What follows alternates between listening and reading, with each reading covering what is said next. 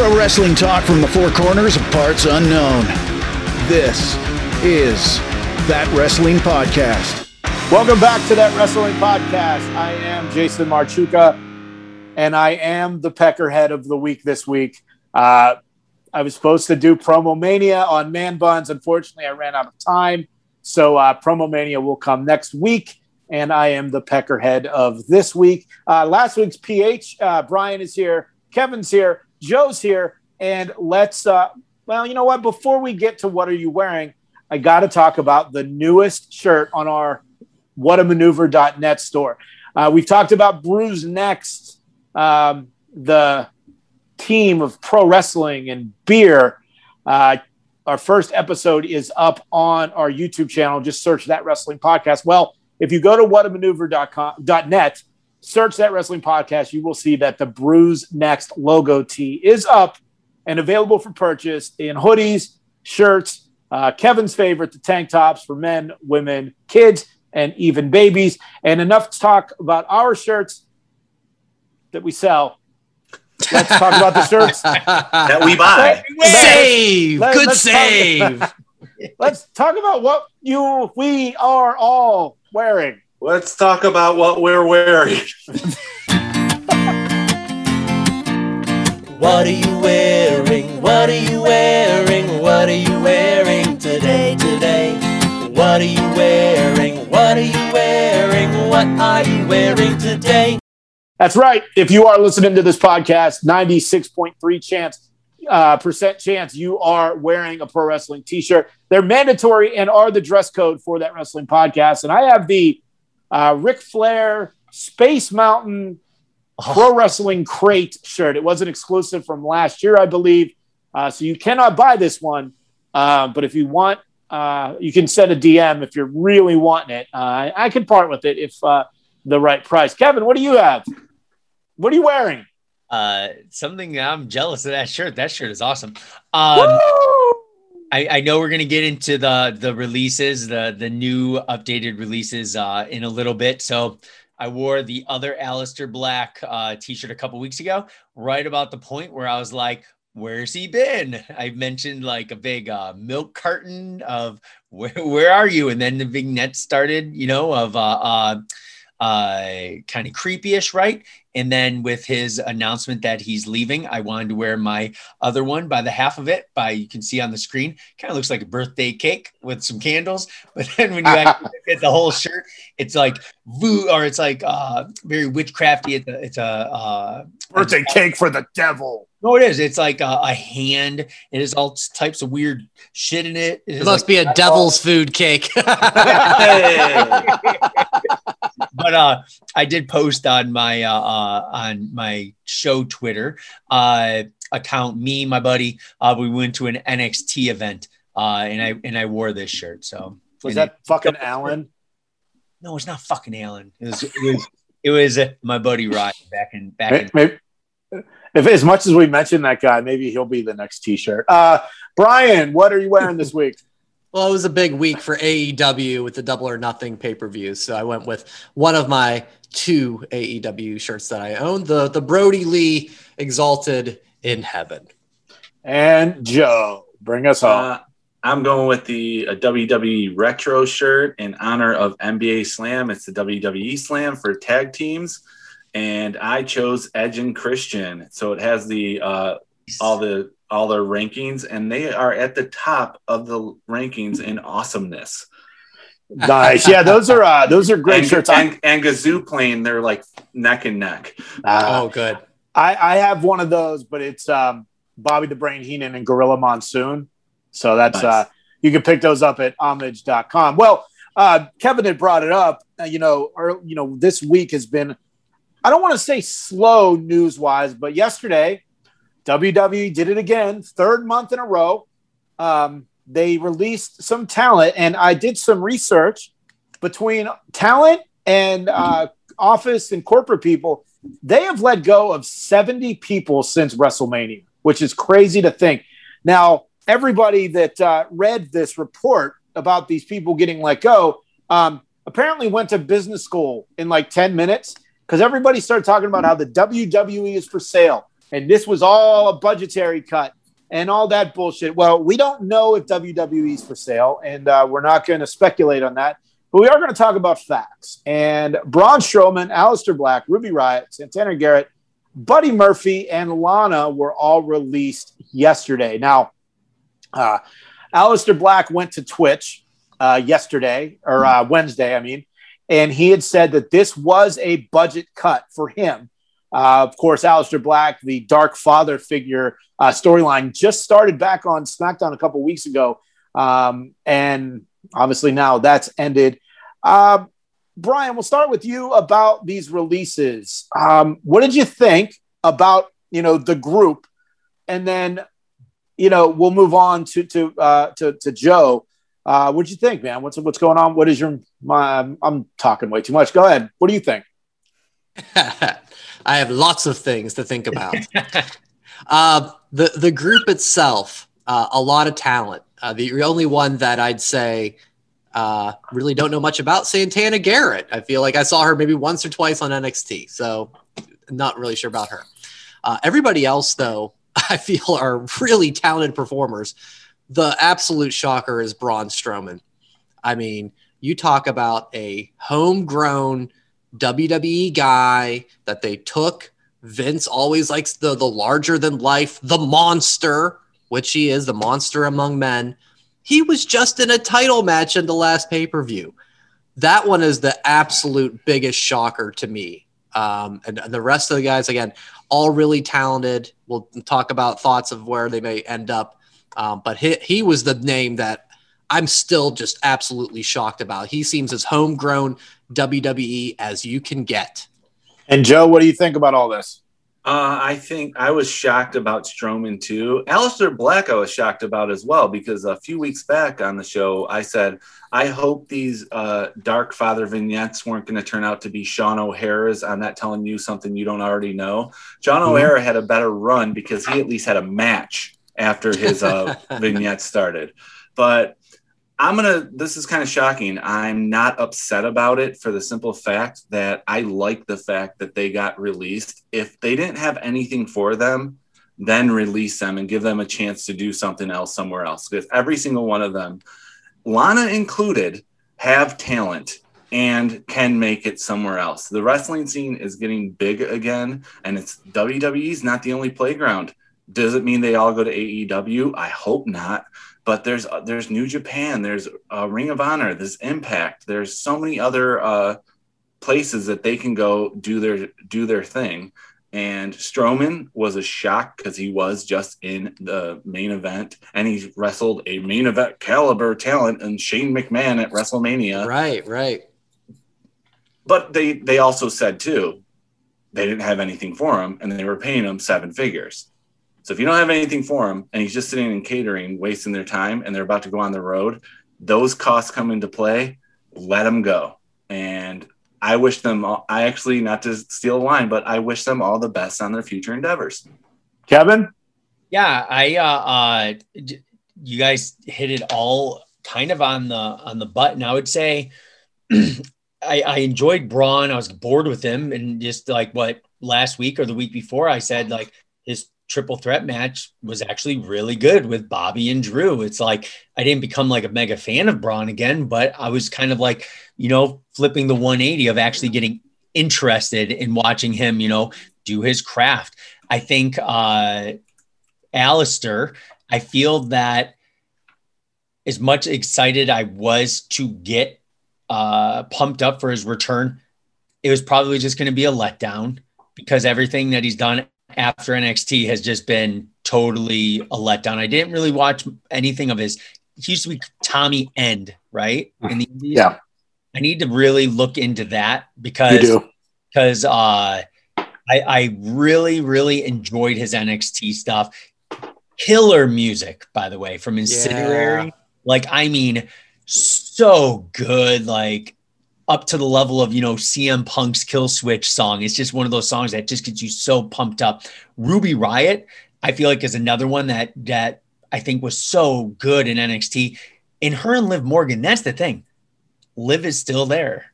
Ruby's gone, and I would imagine Ruby was more talented in the ring, just Liv is attractive. That's the biggest thing. But we that- all know why Liv Morgan is still there. Vince sees her as a hot piece of ass. Yeah, yeah, yeah. Something with that. But- Sex always sells. but Joe mentioned Lana. Chicks improved a year ago. or- So much, so ago? much. Yeah. never wanted to see her. And, and I'll and I'll kick off this roundtable. Uh, Lana definitely is going to go to AEW, right? It, it, it only makes sense. I think Braun, the smartest move for him, go to Impact. Be the be the king of the mountain there and put and make that more legitimate. I think he would get lost in Impact or uh, lost in AEW a little bit, just with so many people.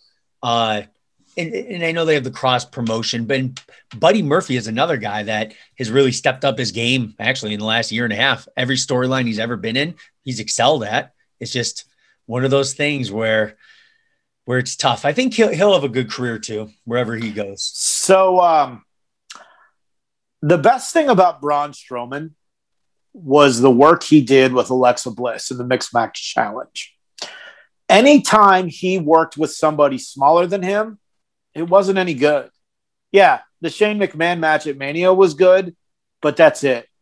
If it's Drew, if it's Bobby, it's good. If it's someone smaller, it doesn't work. Now, Braun um, had said maybe last year that he will never work anywhere other than WWE. So his career might be done. I could see him going into acting. Of course, he'd be typecast, but he doesn't. It doesn't matter to me that he's gone. Um, Ruby Riott is the one that I think will flourish the most, being elsewhere. I like Aleister Black, of course. He's one of my favorites. Um, maybe he ends up in Japan. He has a very st- strong style. And then um, Buddy Murphy is uh, Buddy Murphy's going to be a mid card champion wherever he goes. Uh, he he has a lot of that Kenny Omega flair. I feel. And Lana, yes, her husband works for AEW, but it's not a guarantee that she's going to go there. Lana is a star. She can go to Hollywood. She could be in movies. She could be in TV. She was in the first Pitch Perfect movie. Like she can do other things if she doesn't want to do wrestling. And then um, I don't know, like this whole thing, um, Brian, you know, where do you think some of these people are going to end up, if anywhere? Yeah, I mean, certainly, yeah, Lana, AEW, it makes sense. So, but uh, like to your point, Jay, yeah, she could just do the Hollywood route if she wants to continue wrestling. Um, I think AEW is the place for her, and I do think that release I could understand a little bit. I just feel like Lana did so much from everything with Rusev, and they gave her so many chances. I just feel like that's probably it. Like, I don't think she's going to get much better. It's been a long enough, so I could kind of see that one happening. Well, um, she got punished. that. She got punished for Rusev leaving, and that punishment was taking ten The weeks tables. of table shots. Yeah. Yeah, and that's you know that's the business. It's not fun, right? Um, but yeah, I mean, I uh, I put this out on our Facebook, and um, uh, Brad Tillery said Braun should go to Japan. Uh, Japan loves their monsters, especially you know you think about um, Godzilla. Lance Archer Yes. over that Godzilla, of course. King right? Mothra. Lan- Mothra, no, big there. yeah, Me- no. Mecha Godzilla. Lance Lance Archer was big. Um, uh, God, what was his name? Uh, you know, Matt Bloom, Lord Tensai when he was Lord over Tensai. there, right? Yeah. we're throwing out the gimmicks like so. I could definitely see him being a big star over there. And again, the Hollywood route, though, for sure. Um, I, I think, yeah, big things for Aleister. I think Murphy's bound for either Impact or AEW. He's another guy like you think about he was so good. Like one of the reasons to watch like 205 live, like with him and Ali were like cruiserweight, and, and his partnership with Seth was great. So he's gonna do some great things as well. Ruby Riott, same with you guys. I think yeah, she can go wherever she wants and she'll do well. It's a really good group. The, the one person I'm just again I. I can't say I'm gonna miss you because I didn't even know you was that Santana Garrett, um, but it's it's a Well, it's a, still a shock though. Santana Garrett did a lot of stuff in Impact. She did some stuff with Ring of Honor. She was in uh, w- Wow, the Women's of Wrestling that was kind of like it was created by the people that created the original Glow. So it, it will be interesting to see where a lot of these people end up. And finally, um, you know, last week we talked about the alleged release of Tom Phillips. And for this last week, there was nothing from WWE that wished them well in their future endeavors. But Brian, um, you know, fan Tom Phillips fanboy number one on Twitter, found out that Yeah. uh, Tom Phillips. Uh, there's an update, and if you want to fill us in on that, Brian, go right ahead. Yeah, Joe Joe had the tweet of the day where where uh, where you are on Twitter, Jay, saying like, "Why haven't they announced it? Where's the well wishes?" And, Joe had because the they don't wish them well wishes. They don't care. Joe had the conspiracy gif of like all the maps on the wall, and like it doesn't make sense. No, that was a live look in uh, Jason's uh, basement. Yeah, Well, he doesn't have a basement in his office. Yes, in the library. Um, so yes, uh, they uh, Tom, uh, his uh, actual last name is Hannifin, so we'll have to get used to that. He was on the the Richard Deitsch Sports Media podcast. It was released on Thursday morning, and so this isn't exactly a podcast where it was a whole lot of behind the curtain about his WWE experience. I mean, it was, but it was almost a job interview. Um, they Oh. talked about like how he got started in broadcasting. They did talk about you know some things of like um, what did he feel he was overproduced? You always hear about Vince and whoever in his ear. He said he really didn't feel that way. You know, just kind of took what those experiences were and then tried to like almost beat them to the punch when it came to his broadcasting. Um, he did. He was asked by Richard if he was surprised that Adnan Virk replaced him.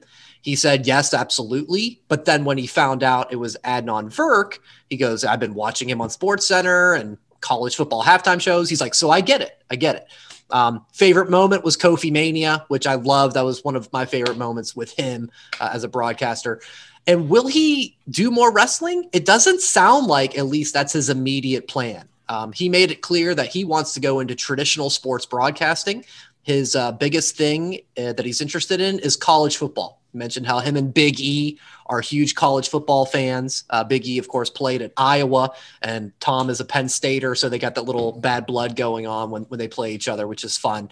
Um, and he's optimistic. You know, they talked about how maybe let's say a decade or two ago, a wrestling announcer trying to get into the real quote unquote sports world may not have gone well, but there's been, I think, a big shift in that. And you mentioned like Charly Caruso, who's on ESPN, Renee Paquette, right? Now she's doing her podcast and certainly can do any sort of broadcasting she wishes. Jonathan Coachman was on ESPN for a long time. So that's really the next thing. Um, so they didn't really talk about a whole lot of you know inside info on why he got released or bad feelings, anything like that. He was very thankful, which he continued on on Twitter uh, or later on Thursday, thanking Vince and Triple H and everybody. Um, but that's what's up. So we'll see. Maybe maybe he pops up down the road someday. But he's he he was generally interested in. Oh boy, I hope I can call a Montana versus Appalachian State game uh, on ESPN eight. You know, So- so we'll see. So, Kevin, uh, if, well, I guess it would be, do you think, and what do you think would happen for Tom Phillips to show up on AEW? What it would take uh he has a talent. That's that's the thing right? Rampage just came out. Mark henry's going to be on it. You know he does his podcast with dave uh lagreca one day a week on on fridays right? Uh i think they could get phillips on there and that could be a good tandem uh for that rampage show We still don't know if it's going to be live or taped. So, I mean, Yeah. if he's a if he's trying to do real sports, potentially, you know, if he's got a two day travel for AEW, it definitely might work out. I think if they're going to do, well, I don't even have to say. Everybody here knows what I want and where I want him to be, in between Excalibur and Tony Schiavone. So Jr. you're, you're getting two letters out of two letters are leaving the AEW booth. J Yeah. and R. Yeah. So um, it will be interesting to see what happens. And uh, as we always do, Joe, you checked out last week's Dark Side of the Ring. It was called Becoming the Warrior. Let's get into that a little bit because I did not watch it. Uh, tell me, tell us about it.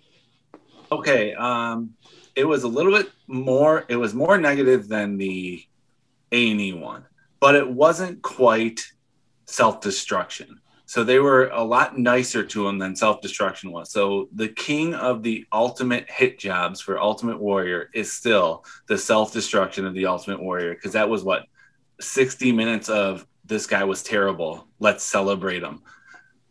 This Yeah. one, um, I'm gonna keep it short. If your name was Jim, you still can't stand him. Jim Ross and Jim Cornette just basically they were the two most negative people on the in the entire hour. So Jim Ross, Jim Cornette could not stand Jim Hellwig. So something about the Jims. I don't know what was going on. And then meanwhile, Brian- J- meanwhere jumping Jim Brunzell was It's nowhere like, to be put me found. on that show. I'll say nice things about him. Surprisingly, surprisingly, here are two things I did not that shocked me that was not mentioned because it's dark side of the ring. No mention of steroids. Wow, yeah, Wasn't even in there. and another one of the documentaries that did not talk about his WCW run. Even Eric Bischoff was on there, and they basically ended it with 96. And then they went to the Hall of Fame. And- and- WCW did not exist. and I think I read his first wife was on this one, right? Yes. But not the second wife, the one that was Not on WWE. No, not the. They- not Because the- she's on because she's on WWE's payroll. That's why. Right. Right. Um, so it wasn't bad. It's just I I mentioned it last week off the air of this guy has way too many documentaries for his little time he spent in the business. yeah. I So- hope this is the last one. Did you learn anything new then, Joe, or no? Pretty much a rehash of what you've we've already known. Well, okay. I, I I learned that uh, Jim Ross and Jim Cornette can't uh, can hold a grudge till their Right. dying days. And um, Brian, you watched the Mick Foley documentary on A and E. I watched it as well. But what did you think? I did. I- I'll admit I went in with a little bit of a pessimistic attitude to it, just because you know Foley's had his books and, and he's had specials about Hell in the Cell, and I'm like, how much new are we really gonna get? And much like the Warrior one, where the beginning was about his upbringing, and they showed a lot of the footage in addition to the one that you always see of dude love jumping off the house roof. They showed a lot more of that so that was cool. Um, i liked seeing some behind the scenes of the the legendary ecw cane dewey promo. That was pretty cool. So there's always some cool things about there. Um, but again yeah nothing really groundbreaking nothing i i didn't quite know um, other than maybe the little bit of uh, the health issues he was having in the not you know not too far past um, but it's enjoyable mick is is such a, a a lovable guy and you have so much respect for all he did for the business um, you know he's one of my personal favorites so it's an enjoyable one but nothing that i feel like you absolutely must see Yeah, I agree. Um, nothing really too overwhelming. Yeah. Uh, beyond between the books and the document beyond the mat, you know, they they did a lot of that coverage. You know, the same stuff they did when his kids were little. So I did enjoy the like after the promo. Okay, Mick, you good?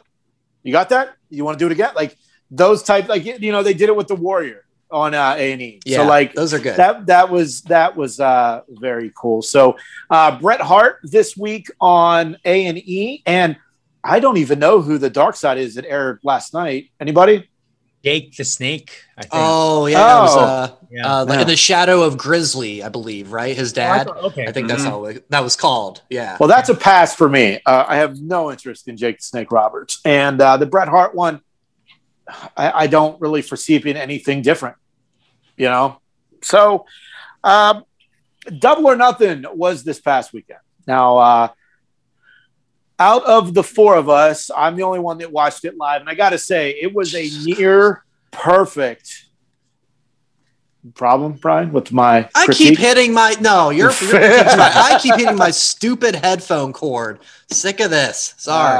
Ah, um, an almost perfect pay per view event from the uh, opening match on the pre the buy-in, Serena Deeb and Riho. Like the crowd was so hot, even from from beginning to end. So, um, you know, it was such a great match just for the pre-show. And then when the pay per view started, like I said, the crowd was hot all night. There was only one, like, not necessarily trying to take over, but kind of like a boring chant. It was during the one match that did not make the pay per view perfect. it was the Cody Rhodes and, and Anthony Ogogo match. Now, the announcers kept hyping up. It's only Ogogo's third match. Well, like, what the fuck? Like, I don't understand why you do that. Yeah, you can say it from time to time.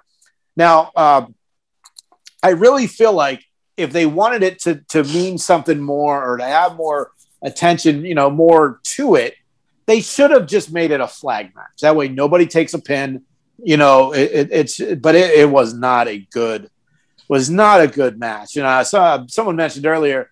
I think it was Kevin about Mark Henry coming to AEW. Now, um, you know, he does bust it open. I personally do not listen the days he's on because it sounds like he has a mouthful of marbles.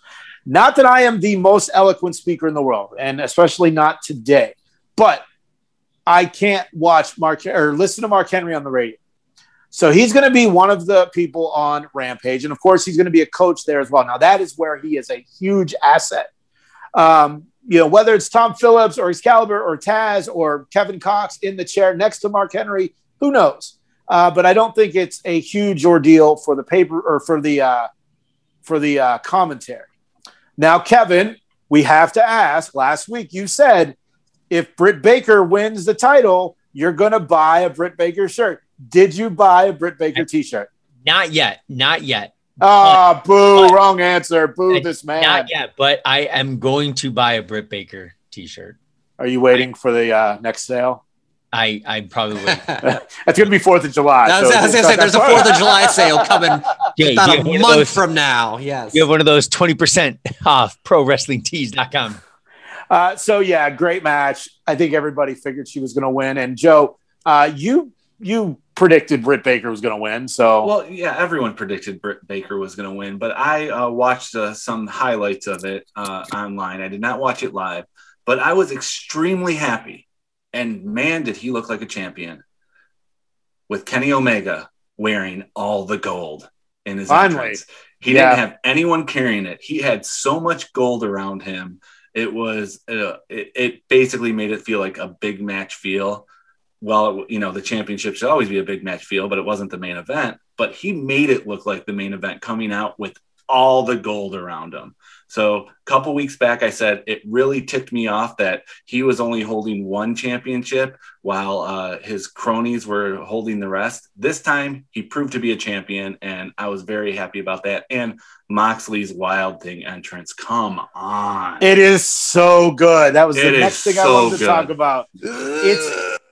Wild I got thing, something to say. I got something to say. Entrance I've got something to say. Wild it thing took me back to Major League. Come on, greater than the Judas entrance. That's Go incorrect. ahead, Ryan. That's incorrect. That is- okay, I'll tell you what. I have no problem with Wild Thing, but I will say his original AEW theme is one of the few original themes that I actually really liked. I really I didn't see the need to switch it.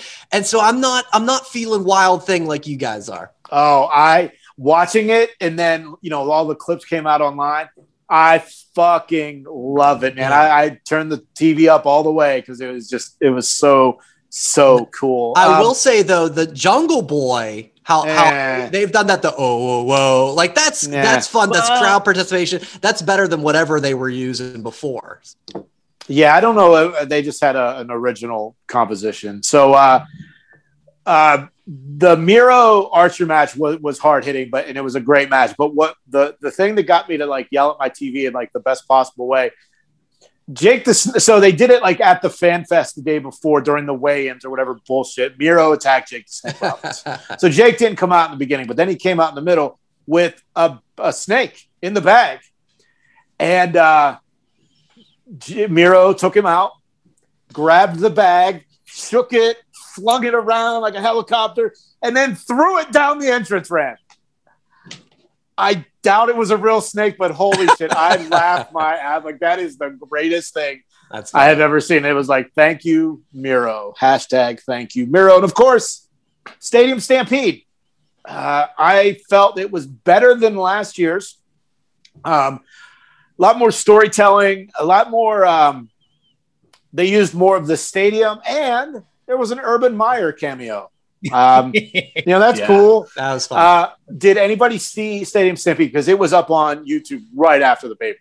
I only saw clips, but uh, Clips, one yeah. of the clips I saw was yeah when Urban Meyer shovel past that, that ball to Jericho. Jericho punted or uh, uh, He spiked oh He spiked, spiked, yeah. and then on that uh, on on MJF.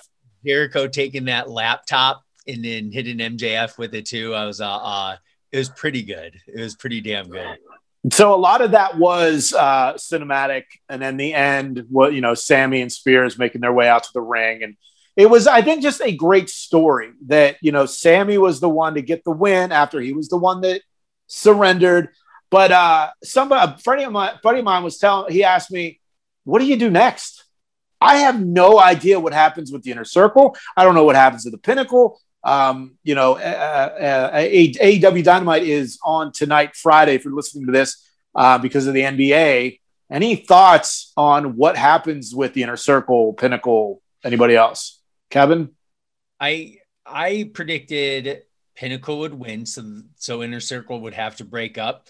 I I still think that maybe the Inner Circle Inner Circle goes out on top and they disband. I I don't want them to. I just feel they all have such incredible talent. They they're good together, but I feel like Sammy could flourish without it. I think Jericho is going to be Jericho, whatever the hell he does. I I still think that that group's gonna dissolve by uh by middle end of the summer. Well, the big the big thing is, you know, Fozzy's about to go on tour. Yeah. So, but Jericho was asked about, and he goes, "I will be here as much as possible." And uh, Brian, do you have any thoughts on what happens with the inner circle? Or uh, I do. Yeah, I, I don't have what is next, but I'm gonna say what not is next is I think this feud is over. I think AEW has done a great job from the get go of not prolonging feuds. Like I can think about us going to Revolution last year, and it was that huge buildup since really from day one of Cody and MJF and how MJF was his friend and he finally turned. This was the the the first match, the first time they finally got to go head to head. Did they have a rematch? No. It was over. MJF won and they went and did their own thing. And you want to contrast that to WWE Raw, where for the third pay per view in a row, we're getting Drew and Bobby. You know, of course, Braun was in on the last one, right? But I think that's what AEW does really well. They don't really prolong these things, No. and even just to have a rematch with, um, you know, they they had the uh, Blood and Guts and now Stadium Stampede. I think that's kind of rare for AEW. I think they're both going to be moving on, and we'll see what's next. I have no idea, but I don't think they're going to continue this head to head feud. Joe, you want to jump in here real quick before we move on? Uh, I just here's what I'm hoping. Everyone's expecting Sammy to be the next big star. He's proved himself that he can be. I am hoping for Santana and Ortiz to get the tag team championships. Like that, yeah. Like those two definitely they're one of the best tag teams out there. They they're in a group. They need to be a tag team again. Yeah, I mean, from the the crowd reaction at Double or Nothing, I think this is the beginning of Hangman's ascent to the title. Man, he took one step out of there. The place went ape shit. So uh, I, I think Hangman, Sammy, and uh, you know, and like I you said, Ortiz and uh, Santana Ortiz, all big things coming, and it'll just be curious to see. You know, and I think the wild card is Jericho. I really feel like he is the wild card. So uh, Monday Night Raw. Now, I did not watch it. Uh, let me phrase that. I watched the beginning because I wanted to hear how Jimmy Smith sounded. I felt he sounded like he belonged. He didn't sound out of place. He didn't sound like he was trying too hard. Uh, you know, Graves handled a bulk of the intro, but I think Jimmy Smith did okay. I know last week we talked about the revolving door of announcers on the, on on Raw. Anybody? I did anybody? I don't like I said. I didn't watch. I watched the beginning and then I was out. Brian, you got anything on Raw? I, I really saw just the last half an hour, Memorial Day Monday, you know, kind of took over. So, um, but I will say, yeah, same as uh, what you said, Jay. I'm going to echo that. Jimmy Smith did not sound out of place. He his I thought his dialogue was all pretty effective in narrating what the story was going on. The only thing I caught was in that main event, which was a great match of Drew and Kofi. Three times, whatever happened, he said, "Oh my god!" So three times in one match. Did he do it the rest of the show beforehand? I don't know, but good first start. It definitely does not have the red flags that I had for Adnan's debut the day after Mania. Did you either you other guys watch Raw? I did. I, and, I uh, watched it. Nothing. I mean, he did fine. It was uh the only thing that he stepped on. It was at the very beginning. It could have been nerves. He said, You Was mean like you, more- you mean like when- uh, you mean like how you just stepped over Kevin? Uh, yeah, exactly. go- so go- I'm still, I'm still going to continue. Uh, when uh, "Joe has nerves sa- too." Yeah. he said uh, when Morrison was wearing the stupid garlic uh, necklace, he said, "How can you listen to Miz? He's wearing a garlic necklace." And I'm like, "Oh, "Okay, that's I'll let that one go." It's been the first ten minutes, and he didn't make another mistake except for what Brian just said.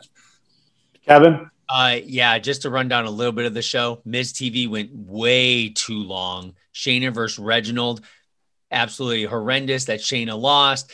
The whole her showing up in Alexa Bliss's playground, very confusing and weird. Kofi and Drew match was actually pretty good to, to close Really out. It was actually really good. Both of them brought it.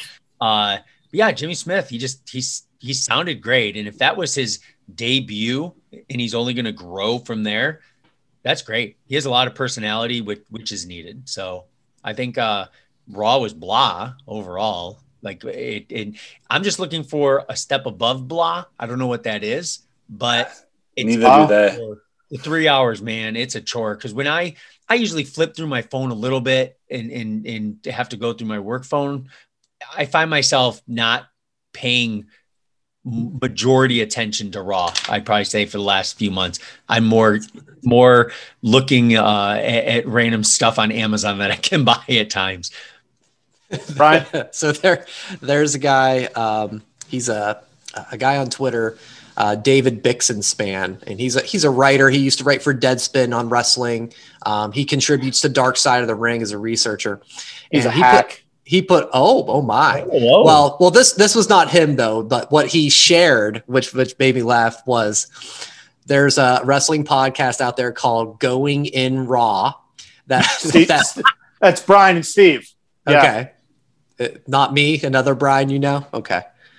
Well, in any event, they they announced on their Going in Raw podcast that they are no longer doing the post Raw podcast every week because it's three hours. It's such a slog. It's not so great to do. So it's like, wow, even the Going in Raw podcast doesn't want to talk about Raw. What does that tell you? Yeah, it was not good. not good. NXT Tuesday. Um, you know, I watched some of it. Uh, I was excited to see Jake Atlas get that W, even though I love LA Knight, but I think it's cool. LA your Knight guy. and DiBiase still going to be the yes. Jake's my guy. Um, uh, I, I, the triple threat match, Adam Cole return. Come on, I think we all saw that coming. But again, I don't see any of those four being believable to beat Karrion Kross. Maybe they team up. You know, maybe Cole and O'Reilly put their differences aside and you know team up. But um, NXT, I don't really remember much. So I guess that is. Uh, I don't know if that's on me or if the show was that good. Brian, I know you watched NXT. Anything quick before we move on? Um, well, I mean, I think just to speak on that main event part, um, having Adam Cole inserted and be having this fatal five way match, that answers the question to us of who can beat Kross and who would be the winner that we felt is ready for Kross. And it's like nobody. So yes, let's throw all these guys in. It's like, okay, now now we're on to something because you're right. I had no no qualms that any of these guys was going to step up. Uh, but good to have Cole back. Cole and Cross, by the way, they had a great face to face promo. That's well worth a watch. Yeah. Uh, Cole sliced Kross up talking about you've got so much hype, you've got the music, you've got the entrance, the lights. He's like, the only hype I need is when the bell rings. Yeah, I was like, oh, I did see that. That was great. Um, so yeah, that that part was uh, definitely a standout. Um, a good, Do you, good. do you match. believe?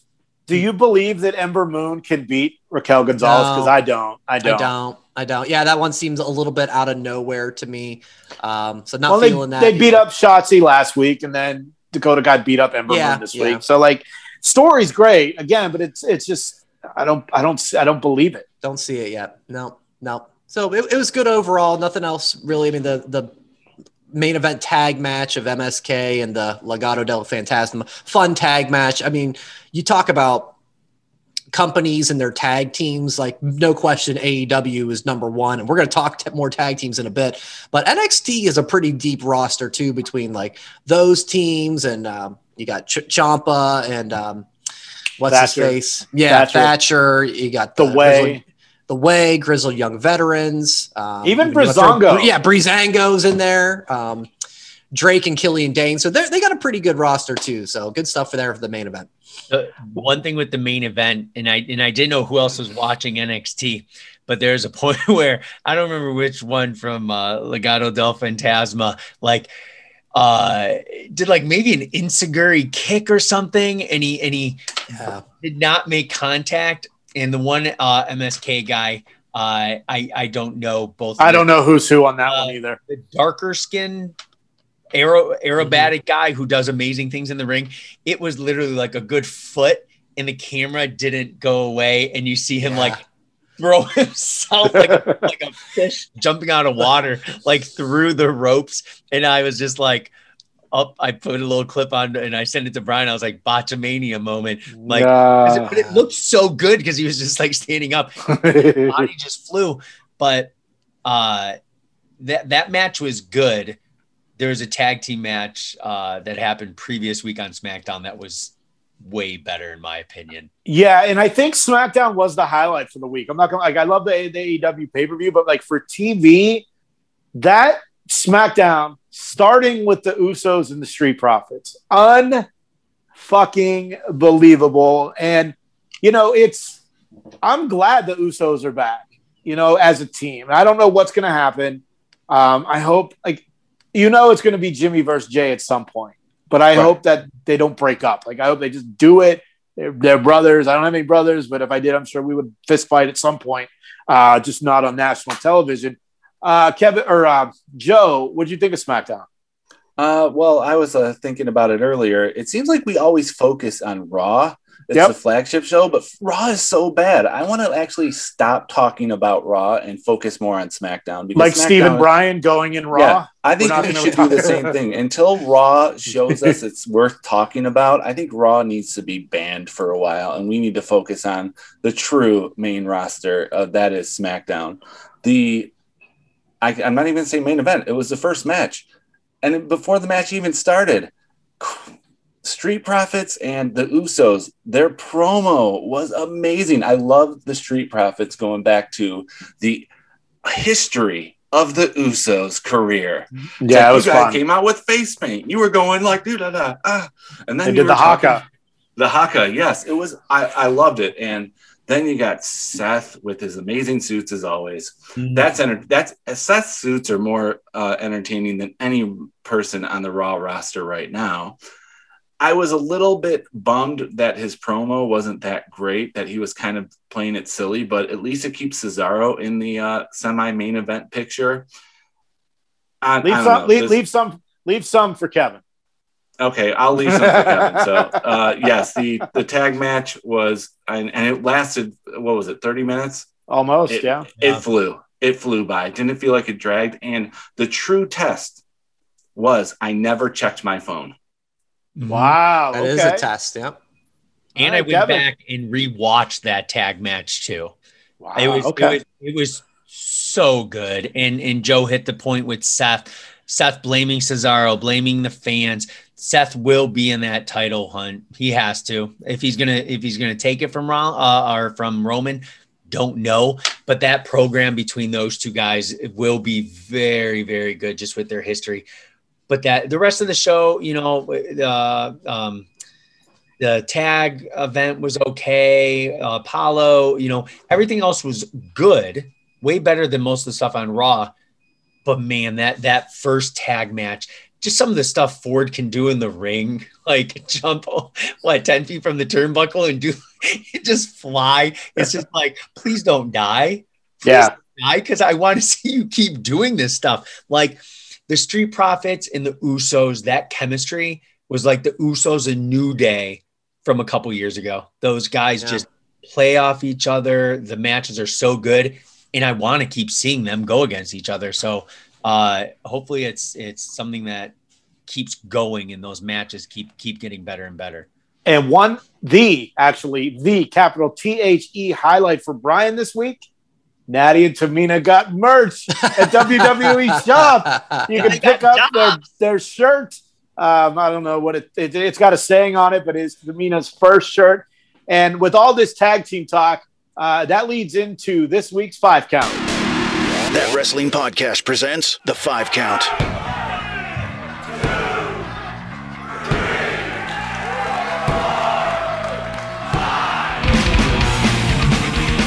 That's right, the weekly countdown, the that wrestling podcast five count.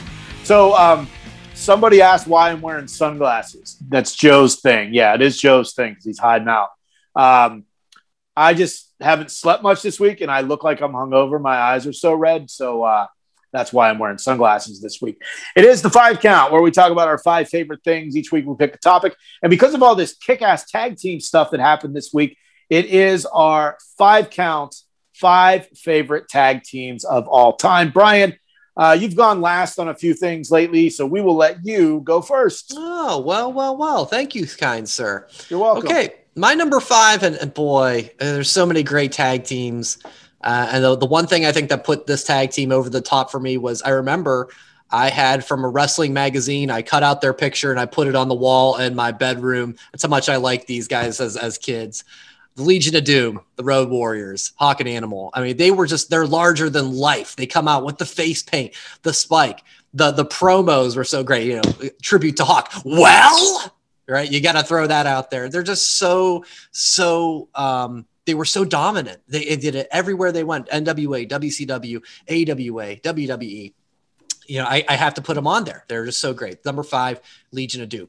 Number four is the Eliminators from ECW. Perry Saturn and John Kronus. Those were one of the first guys I saw when I discovered ECW that made me take notice, along with I think you know Sabu and, and RVD and Taz. That when I saw these guys wrestle, I went, "Holy shit, this is great!" Their finisher, total elimination, I'll put up there with anybody. With one guy doing the, the low sweep kick, the other guy doing the high spin kick. It looked like you're de- decapitating guys. Um, they their run, I wish it would have stayed longer, but uh, Perry uh, Saturn left for WCW. Uh, John Kronus, rest in peace. They're my number four. My number three. Edge and Christian. Uh, Edge and Christian from the Brood days, and then when they kind of got out of that, and then what I liked about them was they could do it all because they could be in the TLC matches and they could do the hardcore stuff, but they were hilarious. They were just those goofy guys that they would play off each other and you know do things with Kurt Angle like yeah milk rules you know and the kazoos all that stuff so that's why they're just they're so versatile even though they've had so much more single success after they've split up but I can't ignore the run that they had. They're they're absolutely cemented their place in history. My number 2 is the Dudleys uh, another one just the ECW and man guys those ECW house shows Bubba and Devon would cut legitimate 10 to 15 minute promos for the crowd where they just nearly caused riots every single time, calling people's mother crack whores, all these just things that you could not say today. And they were great. 3D. 3D is an amazing finisher that you could do on anyone. You lift them up and Bubba brings them down incredible. Um, those guys are they're Hall of Famers for a reason. They're my number two. Uh, oh, by the way, shout out to some of the other Dudley. Spike Dudley's awesome. Big Dick Dudley, rest in peace, just for the name. Uh, Joel Gertner, my personal favorite. Well, well, well. Was Um, Gertner uh, Dudley? Like, is that well, last- he he was like a manager of the Dudley, so I'm I'm, I'm grouping them in, in there. There's also Okay. sign guy Dudley, but yeah, he was he was part of the act. Um, and my number one, Hall and Nash, the Outsiders. Um, you know, they, they're ones you don't. Th- I didn't think of them right away, but when I dug a little deeper in my research, they're the ones that when they came into WCW and the NWO and they took on Harlem Heat and the Steiners and the Nasty Boys and whoever was in their way in WCW, they were just so good. They worked well as a team. And they were just the coolest guys. They're still the coolest guys, even with their gray hair and everything, man. I just love watching them work. Um, just they, they captivated me from when they became uh, the outsiders in the NWO. They're my number one. Great five. Uh, I'll go next. And my number five, you may remember them, you may not. As a kid, I loved watching these guys because they'd always lose, and I would just laugh. And then they won. Oh, and 180 was their record. And then they won. They beat the Gladiators. I'm talking about none other than Randy and Bill Mulkey. NWA Jobber tag team. They had tan tights, blonde hair, was maybe like 115 pounds. They'd get their ass beat every week, but then they finally got that W. So they're uh, my number five. Like I said, not because of like accomplishments, but as a kid, I just would always remember because they were on every week and they'd get killed every week.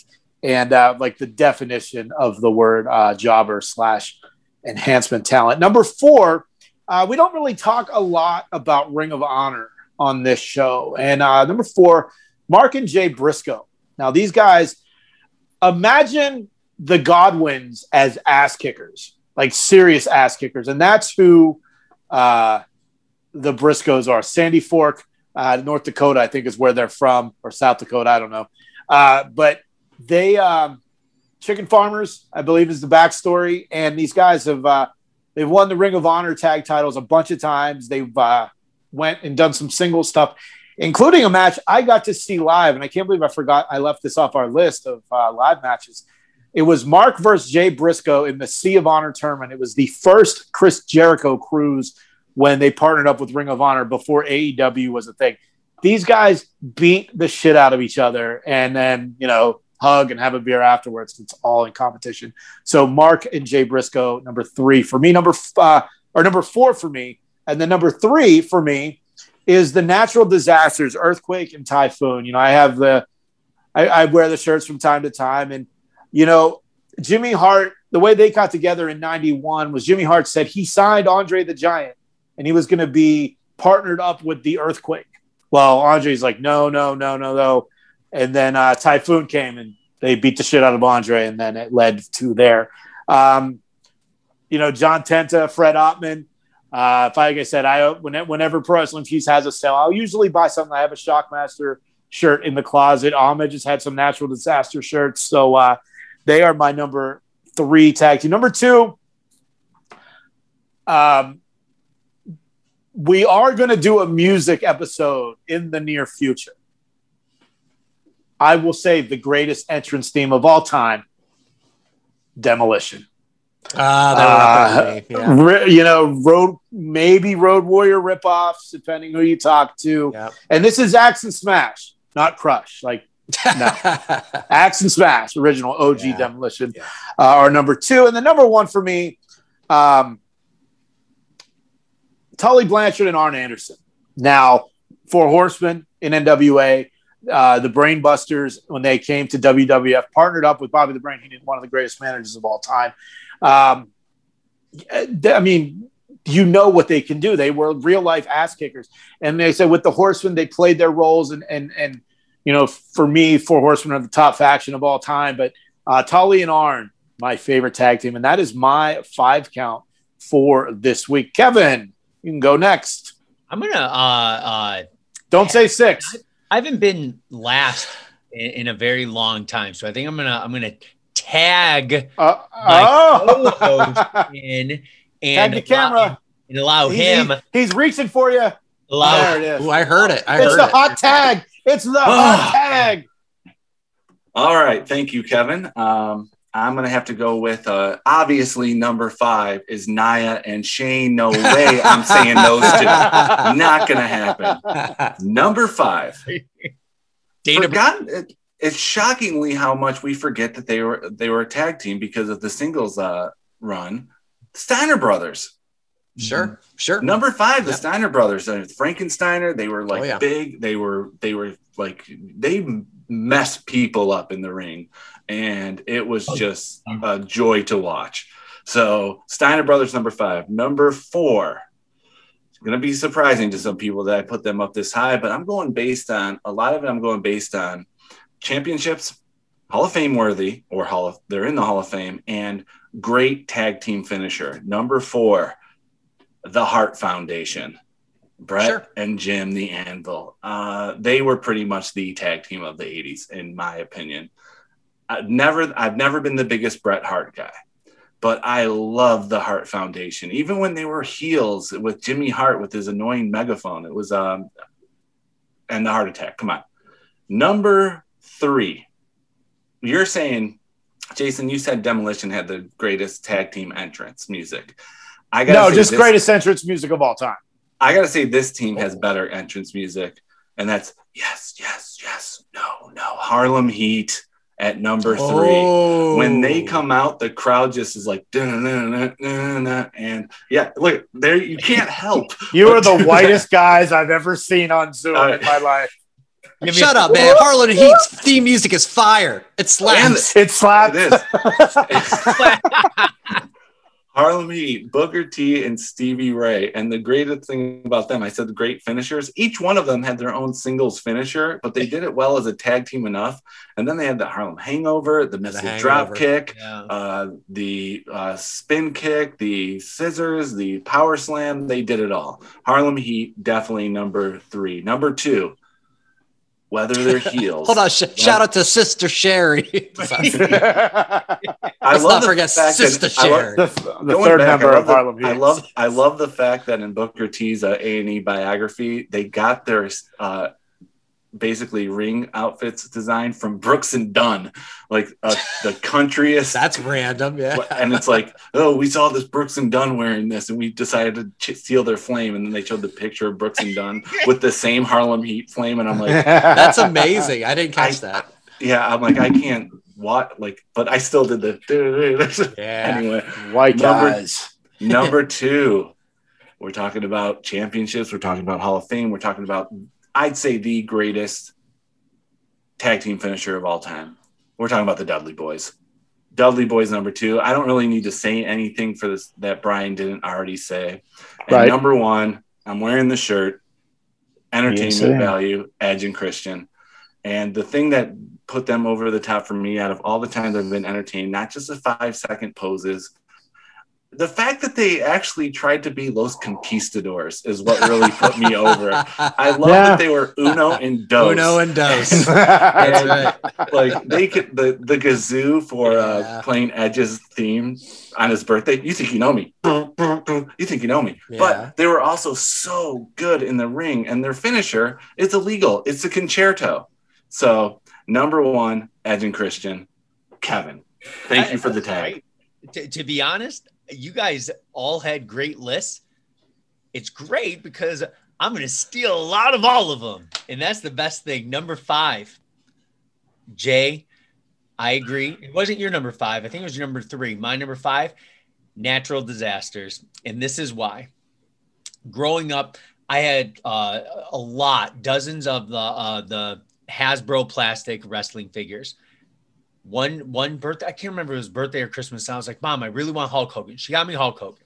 Like, Mom, I really want Ultimate Warrior. Got me Ultimate Warrior, and she got me two fat dudes that I that I knew who they were, and I'm just like, okay. And then with what with playing with them, I started becoming fans, you know, of, of Earthquake and Typhoon. So, and I, and those guys just always moved in the ring so good for being so I, I don't even want to say fat because they were husky and big. Yes, they were overweight, but seriously, John Tenta and uh uh and, Ottman.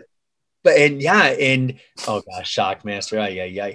Uh, but they just moved so fluidly in that ring. Like they were uh like my recollection is as a young fan, like I didn't really see many big guys be able to move that that great. Number four, uh, Brian, you mentioned Legion of Doom. Everybody growing up wanted to wear the shoulder pads with the spikes. Everyone always, you know, uh, uh, tried to sound like them. I would probably try to uh, do their moves and probably hurt myself. Um, but everybody, everybody growing up know knew and uh, uh, just how tough they were. Um, and you know, one of the best managers of all time uh, as well. Number three, outsiders. So good individually. And when when they when they teamed up in WCW it was just it wasn't that it was fun. It was just it was very cool to watch because you know those guys were just having so much fun. Uh I was a big Razor Ramon fan bit more Razor than Diesel in WWF and then when it got to WCW I was like, okay, I, I, still like Scott Hall, but that's when I started becoming more of a Kevin Nash fan uh, during the outsider stuff.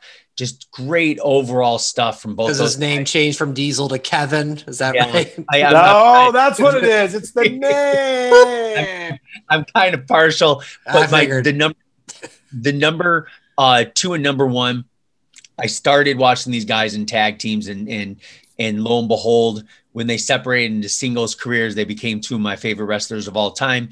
Number two, Edge and Christian. So hilarious, so funny, uh, both so talented in the ring. I was always an Edge guy over Christian, but uh, or or enjoyed watching Edge more. But just both those guys together, it's just it is so incredible. And Max Caster from AEW, that was one of the things I watched uh, uh, on the replay when I can't remember what it was, but he was like, you were once cool, Christian, but that's when you had an edge. Yeah, only was, when you had an edge. it, was, it was so that's good. Great. But like, they're still going great. Like Edge hasn't been seen for a little bit, but uh, it looks great. You know, Christian uh, flourishing in AEW. Will they meet up again later in life and probably still kick butt as a tag team? Probably. Number one, uh, the Anvil and Bret Hart. How our Hart Foundation. Uh, it was what got me liking Bret Hart as as you know seven eight year old uh, and just watching him being a good guy, be a bad guy. You know, uh, see Jim the Anvil doing his evil laugh with his damn long ass goatee that, he's, that he's playing with. And I'm gonna find my Coliseum home video and figure out where this battle royal was. At. But I remember uh, Andre Bret Hart, and I think Bret Hart and Jim the Anvil actually came out in Baby Blue. That was WrestleMania 2. Okay, WrestleMania yeah. 2. Uh, and I think Refrigerator Perry was in yeah. that. Oh, WrestleMania yeah. 2. WrestleMania 2. Uh, came out in the blue uh, uh, singlets, and yeah, the Hart Attack, so good. Uh, and that's what just kind of pushed me to, you know, to really get into Bret Hart uh, is one of my favorite wrestlers of all time was because of the Hart Foundation. So that's my my five to one. That would be your five count. That's all of our five counts. Announcer, say your thing. Who made your five count? Let us know on social media using the hashtag TWP5Count. So normally at this time it would be Promo Mania. You heard at the top of the show. I was supposed to do a promo about man buns. Now, uh, life took over this week, and I am not prepared. So I am the peckerhead of the week. Um, I feel like that should just become something. You know, peckerhead of the week. We can get a catchy theme song, uh, get a T-shirt made. You know, put it on our whatamaneuver.net store. I mean, I don't know. Uh, I got so the I've, theme song ready already. What are you packing? What are you packing? what are you packing, Peckerhead? At the end, it would just be Undertaker coming in, Peckerhead. That's it. we can't have the T-shirt. We need Lucy Boot and Tights shirt first. then, yeah, we do need a Lucy Boot and Tights shirt. That's actually a good idea. So uh, we'll get creative on that. Packing. Uh, don't forget to follow pack. the show. uh, social media at that WrestlePod, YouTube. Uh, search that wrestling podcast. You can check out all the video versions of the shows, the TWP extras, the promo manias, and the first episode of Bruise next. So uh, Kevin, Joe, Brian, I'm Jason. Thanks for listening, and we'll talk to you next week on That Wrestling Podcast. Thanks for listening. Follow That Wrestle Pod on Instagram, Twitter, Facebook, and YouTube. One, two, three, that's it!